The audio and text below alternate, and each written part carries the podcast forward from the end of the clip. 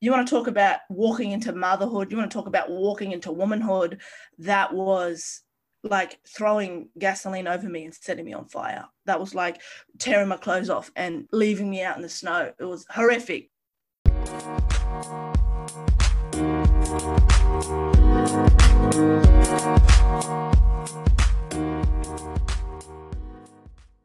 Hello and welcome to this week's episode of the Motherhood Made Magic podcast. I am your host, Anna Cusack, and today we're speaking with Alicia Johnson.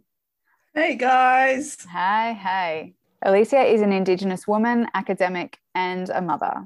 She's navigating colonization in the 21st century, challenging racial stereotypes and typecasts of what it means to be Black, fat, proud, and a mummy. She has the most incredible social media profile, really creating this wonderful melting pot of everything from beauty and fashion to stories about finding a rental property as a single mom to some hard hitting social commentary about her experience as an Aboriginal woman in Australia right now.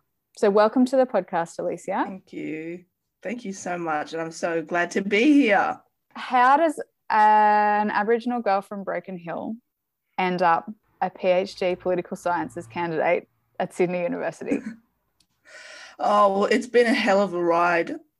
And it's been, I'm sure, like most of you listening in, real real seasons of my life, if that makes sense, and a lot of um, moments of uh, breakthrough. I've been very lucky with the dedication of support of my parents to, you know, provide me opportunities to kind of break through these layers of of uh, oppression or poverty, and um, I think that's reigns really true for a lot of First Nations families and communities is we're often, you know, the first to do things, you know, the first to do this or the first to do that. And that's a testament, I guess, to our families and our communities' um, dedication and support and love and nourishment. You know, I move around in a lot of spaces, uh, urban and rural, uh, back and forth, and just seeing my generation, so many of us, you know, uh, really being able to, I guess, enjoy uh, our parents or older generation sacrifices is a beautiful thing. But in saying that, making sure that we're carrying on that fire and uh, creating better opportunities for the younger generations coming up too. You mentioned you were the first in your family. From my lurking, I know that you were a first school captain. You were a yeah. first to go to university. yeah. Oh, my mum technically went to uni, but she went as a um, block student, so it's not exactly the same layout. But um, yeah, I believe I was the, one of the first to graduate as well, like as a mainstream student, because those mainstream those mainstream calendars they don't play muck around in uni. Uh, attendance at lectures and tutorials it was a battle. Um, so yeah, I was one of the first to graduate, but I'm also I believe the first uh, postgraduate in my family and now the first uh, PhD candidate in my both my mum and my father's side. So it's a real big honor. It's so impressive. And as somebody who has done further study and lived with people who were doing PhDs and looked at it and gone like, oh no, no, that is not for me. Massive respect. Massive Thank respect you. for that. There are things that I talk about on this podcast related to the the notion of the good mother. What I want to know from your perspective is you are a Aboriginal single mother of a child mm. with additional needs. Mm-hmm. In what ways does being outside of that mold of the perfect mother feel really sort of constrictive and restrictive? And in what ways mm. does it mm. actually feel expansive for you to allow for full expression mm. of yourself? Uh, thank you for that incredible question because I think you framed it really well um, are first by identifying the intersectionalities behind my motherhood. And I feel like all women, um, but especially those that belong to marginalized collectives, we have to start owning that you know like if you have trauma or you've been diagnosed with a medical condition or even i guess a psychological one you know recognizing that those intersectionalities um, are going to impact um, your mothering or your identity as a person. So thank you for that because i feel like yet again with that you know the, the the the name or that concept of being a mother it kind of just you know erases that. It's an erasure of our identities and our experiences. So thank you for that. And um, for me though as an Aboriginal person in this country, my whole life, my whole identity, you know, the most basic things like brushing your hair, or, you know, when you're a little kid, you fill out forms and, you know, you write down what color is your eyes and then you color it in, um, or you, you know, even coloring in, coloring in books, and everyone else is, you know, leaving it bare and they're not coloring in the skin, they're leaving it white, the color of the paper, but we're coloring them in brown to, you know, reflect our identities. I've always been reminded that I'm different and not different is in, oh, everybody has different difference. You know, this is something to celebrate. Difference in a negative way. Okay. And again, speaking to marginalization coming from a racial group that has had had marginalization for the last 200 and something years which is completely normalized in our society. So that's the other thing that gets me with being Aboriginal in this country is the racial marginalization, persecution, and general racism that a lot of other people of color put up with, but the normalization of it as well. So recognizing that very young and as an adolescent, and then as a woman, you know, coming into dating and my, you know, sexuality or, you know, wanting to meet new people or men and all of that type of world, becoming safe in those spaces, I realized that my race was an undertone. I realized the fact that I was Aboriginal impacted sexual partners or their capacity to uh, date me, if that makes sense. So I've hit that on very early before I became a mother, and I guess I was very lucky in that sense. Um, so I was 23 when I had my daughter, um, and in Aboriginal, for a lot of Aboriginal people, that's you know uh, not young. Uh, that's normal or, or, older to have a child. In Western society, as we know, the average birthing age is a lot different to that of First Nation. So by 23, I was grown. I knew who I was. I was a woman in my own right, and a, and a proud one at that. But in saying that, my understanding of my identity impacted my mothering. I knew that it wasn't going to be, oh, oh you're a mum now, so you're not going to be an abo, or you're a mum now, so you're not going to be a coon or a drunk, or a nigga, it's going to be different now because you're going to be a mum. So you're going to be a shit mum. You're going to be a child child abuser. You're going to have domestic violence. You're going to neglect your children. Your children aren't going to school. Your children, you know, are petrol sniffers. So I knew that it, it, it highlight a whole new uh, racial domain that I was not embedded in before, and that's exactly what it's done. So I've been lucky enough to pick up the toolkit throughout my life as an Aboriginal person, as an Aboriginal person that grew up Aboriginal as well and grew up in Aboriginal community to help me use those toolkits as the mum. But I'm telling you, it ain't easy. You say lucky enough to have that toolkit. That's a toolkit mm. no one should mm. need to have. That's it. The toolkit no one should have to have. And my daughter's going to school next year and I'm literally having a breakdown about it because you better get ready. She'll be not going to school with her school bag, she'll be going to school with her toolbox, getting ready to develop those tools. And it's the most foreboding feeling. Anyone listening to this podcast, it is chilling my blood to my bones because it's not a matter if my child's going to be a, called a or a nigger or an abo or anything else petrol sniffer. It's not a matter of if, it's a matter of when that is also a part of my mothering experience. Giving birth to an Aboriginal child is the cycle and understanding that, um, you know, I have to do what my parents did just make her proud make her strong and when she comes home drop that toolbox and you know get in here and have some loving in a lot of the mainstream kind of supportive and attachment parenting philosophies a lot of people are talking about having that reattachment and reconnection when children get home and being a safe place for them mm. and and whatever else and in circumstances like you're describing alicia it's as if you know that the bad stuff is going to happen so you're preparing for that ahead of time whereas if you're not part of a group that's been mm. marginalized and persecuted it kind of hits you in the face and you go like oh how do i deal with this? Like what do i do now that my mm. child's being bullied? Rather than the expectation of my child is going to be bullied. How am i going to make my connection with them their self-esteem as good as it can be ahead of time? 100% mm. that's exactly what it is. The examples that you gave you know an abo and a petrol sniffer and all those horrible mm. things are they things you copped pretty young yeah, so this is probably one of the hardest things. And if anyone's following me on Instagram, you would notice I don't delve into it. And that's just simply because of the trauma. So, me and my sister went to school in a rural town, a town that was very much founded on racist ideologies. You know, had uh, uh, race divisions all the way up. Even in my father's generation, there was, you know, norms and ramifications of blacks only and whites only. That was during my grandfather's time, and again, those ideologies uh, or norms uh, persisted into my dad's generation. So that's a lot of things that people don't know about these rural and remote towns is the racism that is you know again so normalized but the whole town kind of participates in it. And that's exacerbated because a majority of these towns the, the majority of people within them are white people or anglo-saxons whatever you want to call them and aboriginal people. So you can imagine that tension for over the last 200 and something years and bubbling up in school systems and old school systems that you know my school was there probably one of the earliest schools in the town and you know they those those attitudes persist and they're only um, amplified by lack of resource lack of re-education lack of funding by the australian government as well investment into our rural and remote uh, towns and most importantly the most vulnerable collectives that live within them such as first nations people as well you touched on re-education there re-education mm. is something that i'm delving into for myself to understand my mm. own my own history, what my mm. family have participated in in generations not that long ago, mm. and how that continues to affect my experience and the experiences of the families that I am living alongside and interacting with.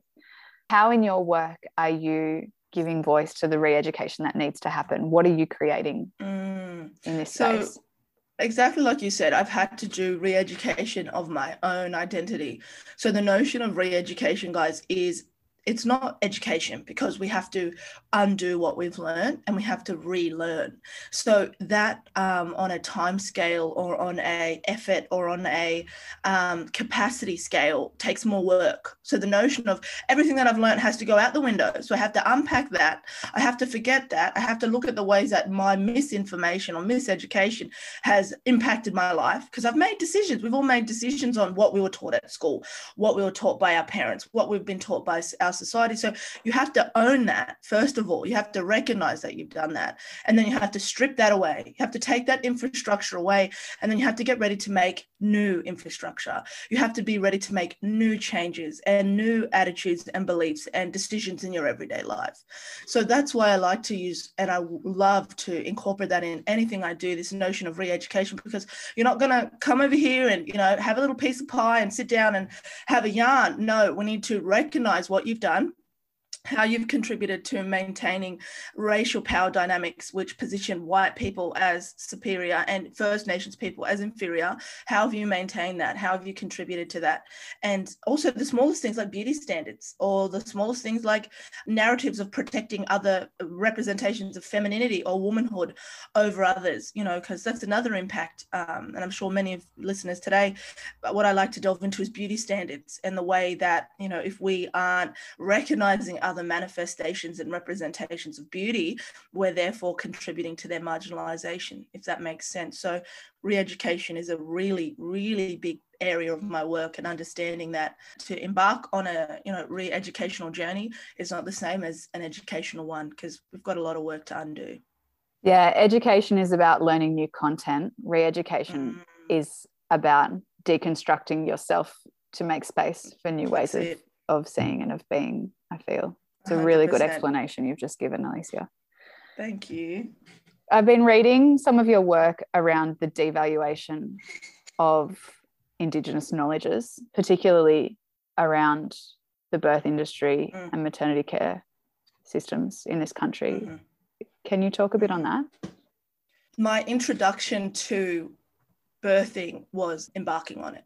And I think for a lot of marginalized collectives, so collectives that are living above the poverty line or underneath it, collectives that aren't able to get basic health care, collectives that are because of their skin color or aren't able to get, you know, restaurant service or adequate supports when in need. I was going into my birthing experience aware of my positioning. Like I said, I, am not going to have a great birthing experience. Come on, if I can't even go to Coles um, and pick up a chicken and some bread rolls, it's not going to happen, you know. um, And guys, if you ever hear me crack a joke in between talking about something serious, please feel free to have a giggle. This is my nature of connected uh, connectivity, connecting me to you on a humanistic level, you know, and most importantly, my humor gets me through it. So if, if I'm cracking a joke, best, best believe, please laugh with me because I need it. Um, comedic relief. If I can't get basic support or respect the Coles. I'm not about to go into a hospital and give birth and be vulnerable and exposed um, and get great care. It just doesn't happen. I had become uh, intro- introduced to the notion of uh, Indigenous birthing uh, ideologies or ways of being or knowledges as a result of not having access to it but also having access to it. So it's this really weird duality. And I believe that's the impact of colonization, where you have a taste of it and you just want so much more, like my culture, uh, like my, you know, way I raise my daughter, the way I base my sense on it, my identity on a base, a sense of a matriarchy. It's a taste of it. And that taste is ancestral, it's sacred, and it's inspiring. So I had a taste of it with the involvement of my mother and my daughter in my birthing. It was just them two uh, and my aunties all came around later, but it was just this sense of sacred bonding between women and the importance of trusting each other, if that makes sense. And that is a very large component of uh, Indigenous birthing is female only and trust. So understanding that you are not alone understanding that you know your thoughts and opinions matter. You can voice them whenever you want. If it's not a nurse it was to my sister it was to my mother and my mum and my sister were voicing their concerns or their thoughts to each other. So it was a sense of uh, connectivity. They were embarking on this journey. They were not giving birth to my daughter but they were uh, embarking on this journey in every single sense of the word. And that's uh, the medical. So you know keeping up to date with you know my heart rate my pain the contractions all of that. But they were also staying track with me. How was I feeling? Was I tired? Uh, did I want to move? Did I want to not be touched? You know, what did Alicia want in that moment, moving beyond what the medical indicators wanted or what the nurses were doing?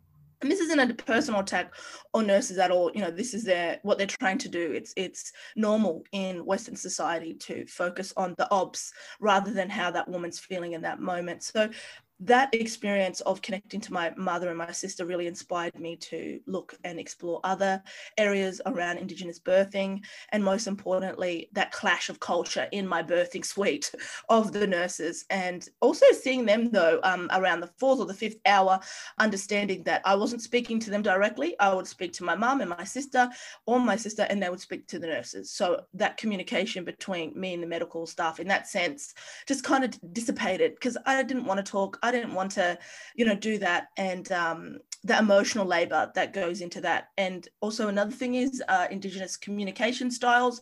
So we can communicate things differently, body language, eyesight, uh, hand movements, or broken English as well. We speak, a lot of us do. Um, so it was small things like that, being able to communicate my wants and needs to my mother and my sister in a way that they'd be able to do and pretty much act like a translator in that moment. And I think that's again, a really big aspect of Indigenous birthing is understanding that we need interpreters, we need people to communicate our wants and needs to the nursing staff, do that in a way that is culturally safe, but again, prioritizing the needs of me and not the needs of what the nurses want. Yeah, there's so much to be said for culturally appropriate, safe mm. care. So much to be said for the role of family. And I think in Western mainstream culture, mm. it's more likely that birthing women and partners are going to look to someone professional like a doula mm. rather than mm. the family members to provide that maternal bonds or or even a lot of the time doulas will say things like they were engaged because not because they knew better but because they were the person in the room that believed the woman could do it mm. and when there's been so many generations of disbelieving that mm-hmm. it can be done, it. then it can 100%. be hard for mothers, sisters, whoever to step into mm. that role. But it sounds like from what you're saying, they just just had the belief in you. And, and I love that because I've I've been learning about the role of doulas and you know looking at the uh, understanding of what their role and the necessity of them. Let's really reflect that like doulas are needed in our Western society. Like you said, mothers and sisters and aunties in the Eurocentric society or ways of being are left feeling incapacitated or don't have that skill set to do that. So these roles are really important. But also understand for Indigenous people, we don't have doulas. Our mums are doulas, our aunties are doulas. My sister, who had never given birth a day in her life, became my doula because that sense of uh, belief uh, is essential in our matriarchy as women living in this on this continent for the last 80,000 years but also surviving this brutal form of, of, colonization. But another point I wanted to make because I went to a really uh, large hospital in the inner city and they had a lot of different races come through. And what I did say was oh I'm going to have people coming in and out.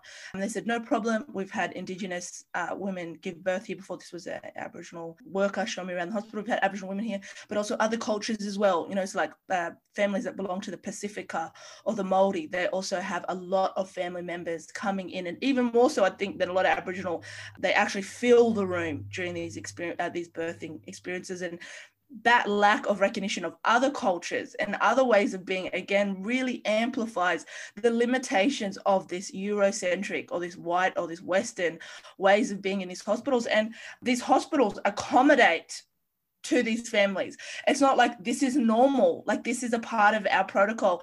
What that mother needs, what that family needs is, you know, normal. It's static, but it's accommodation. And for me, that is horrendous that to have someone's family there, large family in any capacity, in a room is like, oh, a pat on the shoulder for our hospitals. No, it's not a pat on the shoulder.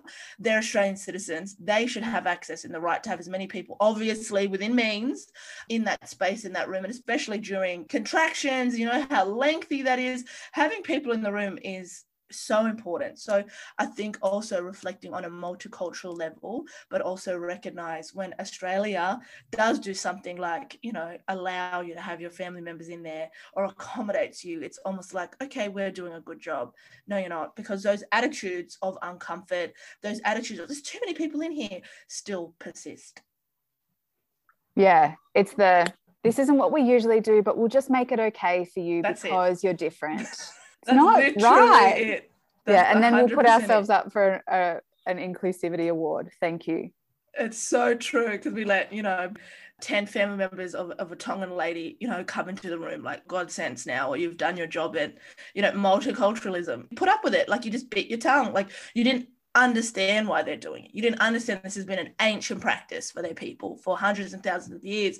This is their coming of womanhood for them. You don't recognize that. You're just kind of like, oh, well, this is how they are. They have really big families you know so it's just those attitudes to me. And again with the re-education understanding that in allyship that you can't just do it on the surface level. You can't just recognize the aboriginal flag or recognize our inhabitancy here pre pre-colonization. You have to recognize it embed that in your everyday life you know. So when you are at australia day or you are at a, a patriotic event recognize that that is not involving indigenous people's patriotism of this country because we have it and ours is very very old a lot older.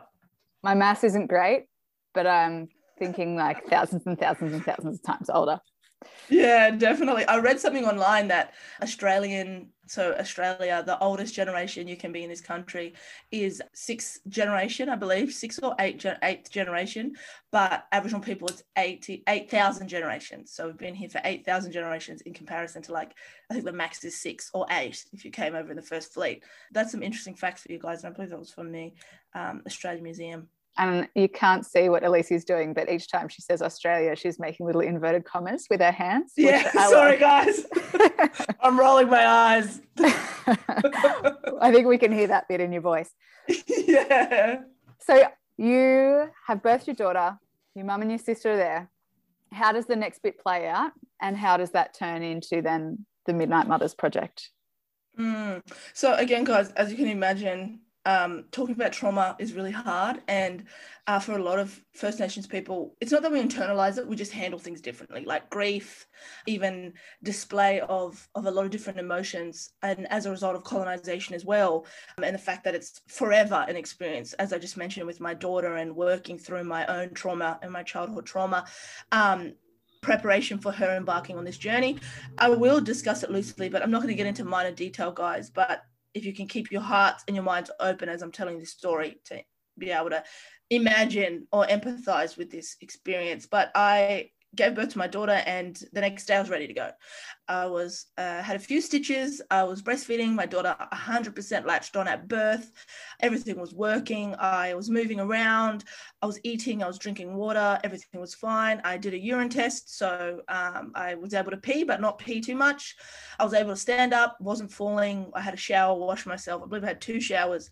I was ready to go. And most importantly, the woman I was sharing a room with had the curtains shut. She wasn't coping well. Her baby was crying a lot. She was her second child, but this poor lady was just not in the right mindset. And this was impacting me really badly, feeling that energy um, and her her sadness and her grief almost, and her realization now she was a mum of two. So that was really impacting me. And my mum wasn't also able to stay. And at this point, there was no way in hell I'm sleeping in this hospital with this baby. I have no idea what I'm doing um, I was just no way it was happening. I was staying in this hospital without my mother. So I was telling the uh, nurse, uh, I want to see a doctor, I want to see a doctor, I want to see a doctor. Oh, one hour, two hour, three hour, four hour, five hour the clock was going. We knew the uh, doctor was making his way around all the other units, and we thought this man's going to leave soon. And in the afternoons, there's no doctors on, so I knew I had to see him. I was like, this is this has to happen. I looked at her. I was holding my daughter. I said, I need to see a doctor now. I want to go home. I don't want to stay here. And uh, the Aboriginal coordinator in the unit had come up and saw me too earlier in the day, and she let me know. Oh, well, since you're peeing, since she's latched on, since you don't have any, you know, medical requirements, it was a normal birth she's normal, you're able to go. Just let the nurse know, I'll check in. And again, it just shows the role of the Aboriginal worker in these hospitals. They're so flat out. Uh, they're giving literally there why women give birth, literally there why women are, have given birth, literally there why women are coming into the hospital for tours. So this woman was out. I knew she wasn't going to be able to come and advocate, so I had to do it my damn self. So I looked at this nurse and I said, I'm going home. I want to go home. I need a doctor now. I've waited here for four hours, five hours. I want to go. She looked at me you can leave this hospital, but your baby's staying. You can leave this hospital, but your baby is property of this hospital. You can leave, but she stays. My mother was there. I was there. My mum looked at me. I looked at her.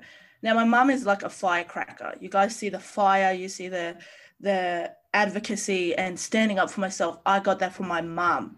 But in that moment, it's like my mum passed the baton onto me. It was my time now to fight for my daughter. My mother was not going to do it. And you want to talk about walking into motherhood, you want to talk about walking into womanhood. That was like throwing gasoline over me and setting me on fire. That was like tearing my clothes off and leaving me out in the snow. It was horrific the woman saying that to me. But what was not what was most important was it initiated fight or flight inside of me. So I looked at my mum, I handed my baby to her. My mum went in the hallway and I could just remember hearing my daughter cooing in the hallway. You know, it echoes off everything. So I heard her little little noises and my mum singing to her. And I got up out of that bed. I swung my legs off that hospital bed and I stood up and I looked at the nurse face to face and she would have been five foot three. Guys i'm six foot so you can imagine. And as i stood up this woman's eyesight literally looked from the bed up up up up up up. So she's looking up at me and i'm looking down at her. I said in the most clearest voice in the most calmest voice get me a doctor. I'm going home she ran off. That doctor was there in 15 minutes flat. Oh, yes, you're right, Miss Johnson. Yep. Oh, you've passed urine. Oh, yep. You know, you've got your stitches. This is the aftercare. Here's some lavender, uh, lavender oil and water. It helps you, you know, with the antiseptic. If you have any issues, oh, the nurse will be over there tomorrow to help you with your breastfeeding. Nope, you're ready to go. Pack your bags. Gone. Out of there. But what that woman said to me, guys, is not reflective of her age it's not reflective of where the location was. It's not reflective of her personal beliefs and attitudes towards Aboriginal people. This is reflective of the institution that she is embedded in. This is reflective of our country. This is not personal. She doesn't know me from a bar of soap. This is a reflection of the attitudes that persist in regards to Aboriginal women and our children. They are still viewed as possession or belonging to this welfare state, to this government, and most importantly, our autonomy we do not have. My decision making capacity, I, I have no say, I have no right. It was the doctor's authority to sign me off, and rightfully so. But in saying that, I have the right to initiate that capa- decision making capacity on his behalf as well. And the same would persist if I wanted to stay. If I wanted to stay in that hospital, if I was not coping and I needed an extra night, that is my decision to make that as well and provide that to the doctor as a case, as justification, as being a Australian citizen. Um, but my story, guys, is only scratching the surface. This is unfortunately nothing compared to what other First Nations women experience, but it's taken me five years to talk about this publicly. Many people are in disbelief. What was the background? Why did this? Why did that? People are in disbelief. But like I said, we uh, as Indigenous women, these stories are horrific. These stories are plentiful, and mine, unfortunately, only scratches the surface. But I will use it as again a toolkit or a tool to open doors and passages and call for recognition of what women are enduring. And guys, I gave birth five years ago. That was 2016 okay i was 23 years of age. I knew what i wanted. I knew who i was. I knew how to speak. I knew um, how to take care of my child regardless of my age. But again ageism within australia. Uh, looking at someone at a specific age race and background and making decisions and skin color and making decisions around what's best for them. On your platform recently you've been having some discussions around skin color as separate from race as separate from aboriginality. Mm-hmm. talking about proximity to mm. whiteness. Mm-hmm. I think that's something that if people are interested in diving into more, it would be something mm-hmm. to follow you rather than try and encapsulate it in this mm. tiny little nutshell. Yep. Is any of that included in the four week Midnight Mothers program that, that you're creating? So, um, such an amazing question. So, the four week program is a really, it is almost proximity to whiteness or whiteness in a sense because it's a cross cultural analysis of uh, Indigenous birthing ideologies and contrasting that against white mainstream. Um, I had a really good conversation with my sister again, who's kind of a really big pillar in my life. And she said, Alicia, you need to educate these women on what they're enduring, educating these women on the way you're being treated, if you're white or if you're anything above, because everything connects back to these white ideologies, these white views, this white devalueship of women and our capacity. But that's only exacerbated when you add race into that. It's only exacerbated when you add you know, drug or substance abuse or mental health into these components. So understanding that these undercurrents during the 18th and the 19th century of what a woman could do uh, during uh, her pregnancy and childbirth still persist today. And we're seeing that in the uh, clinical approach to women. We're seeing that into the role and power play between mother or family members are on the bottom and then mother, nurse and doctor. So it's a, a hierarchy of power around uh, decision making and capacity in relation to your birthing uh, birthing journey. And a lot of people they you know are birthing at home now to evade that. But what's more important is if you have that privilege to be able to give birth at home, if you have the privilege to be able to give birth in a private hospital where you're paying, so you can have more of a say. But for so many of us, isn't. So understanding the the power behind the alternative which is giving birth at home or a private hospital or an alternative birthing facility but also understand for the rest of us that can't afford it what we're left with behind because evading the problem is not uh, working through it or recognizing it or calling for change evading the problem can unfortunately just be evading the problem I keep asking you about this, but I've signed up for the course, so I kind of want to know. of it's course, four weeks. It's four weeks. Mm-hmm what am I going to unlearn and relearn during this time? So I have said, guys, this is my biggest body of work yet. I have interviews from Indigenous women that will be opening each module. So you're going to be hearing the voices of an Aboriginal person, their thoughts and opinion before you do anything. And that in itself is re-education because I don't want to position myself on a pedestal or a position of authority or, you know, a, a, a leader in that, in that makes sense. Rather, I want to bring sister girls with me and challenge your learning uh, ways of being i'm not hitting you with a documentary. I'm not hitting you with a journal article or an academic or a specialist. I'm hitting you with a black mother because we are the specialists in our narratives and unpacking that through a cross-cultural lens. So what our women are touching on such as lack of care or sympathy or compassion is what we're all enduring as women. Talking about the privatization so the fact that we're shuffled in and shuffled out you know that is talking about the privatization. Like I touched on earlier, if you want to stay longer in the hospital with your baby, you're not able to. They're told, oh, you can only stay here for a maximum of, you know, however many nights. And if you've had a cesarean, you can you can only stay a maximum of these many nights, depending on your healing journey. We're not looking at the horror that goes behind having a cesarean, and for many women, a unplanned one. They're not talking about the psychological distress or the impacts behind that, and the ramifications that that's going to have on a woman's capacity to mother. So that's what we're exploring in uh, Midnight Mothers is looking at the privatization, which affects us all, the uh, Eurocentric ideals of pregnancy and birth that affect us all. But then we're doing that through the lens as me, as a narrator, as a First Nations woman, in order to reflect an alternative way of being and knowledges and ancient ones at that, but also to call for you to recognize your own privilege in your re education. Mm, thank you. I can't wait. Thank you. I'm so excited.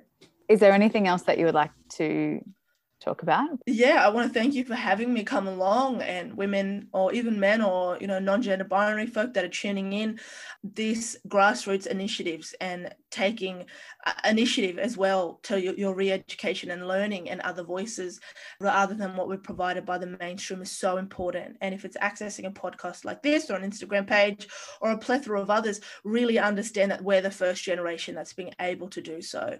Uh, you know the generations before us weren't able to have this sense of connectivity but most importantly access a plethora of resources with people that are using their own lived experiences and journey and passion to speak. And i think that's really important in a society where everything is motivated by power and monetary gain. Uh, connecting like this in community on a grassroots level is so important, and that's regardless of your economic background, your race, or your upbringing. Uh, connecting like this in community that is online is is so important. It's such an exciting thing to have yeah. this capacity to to connect. So true. And like you and I, when we were growing up, this just did not exist as young mm. people. We weren't able to yarn to other young people in another state or you know you had messenger but we weren't able to access these portals that our phones provide and and connect and and use that as a resource if that makes sense yeah um, and we want to be using them for yeah. tools for good not tools for evil and teaching Literally, our children how to do that too it's so true. That's gonna be a whole other podcast episode. Yeah, that's the that's oh the whole goodness. next part of having the good as parents, but having the responsibility of making that 100%. okay and safe for our children mm, too. It's so true. Thank All you right. so much for having me. Thank you so much, Alicia. I will see you uh, for the start of your course, which starts on the 28th. So it's only a few days yep. after this podcast is released where yep. can we get a hold of you? I know you actually you host a couple of different podcasts and you have different businesses and stuff. Where's the best place yeah. to get a hold of you? So guys um just pretty hit and pretty much hit me up on my instagram. So 8983 aj uh, the link for the workshop or the program is in my bio. But if you have any questions you know hit me in my dms a lot of people have asked like oh we're really busy now. Is it kind of learn as you as you can. That's exactly what it is. All of the resources will be chucked into a module. Uh, we will be having weekly Zooms. So if you can make it uh, every Friday at 1 p.m. But if you're unable to make them, that's fine. The audio will be recorded. You'll be able to listen in when you want. And these resources, guys, it was really important to me for you guys to be able to download it and keep it and store it. So that's a big thing that I'm promoting with my content.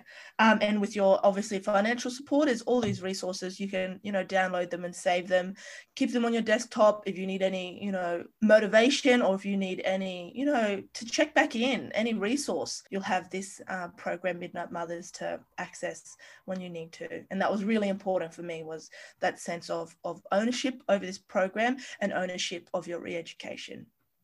Mm, and to be engaging in something that you know is 100% Aboriginal created, Aboriginal owned. That's it that's a really important feature when we're looking at our unlearning so and, and relearning as well. So thank you for so creating true. it. Thank you for thank being you, on this podcast with me. Bye.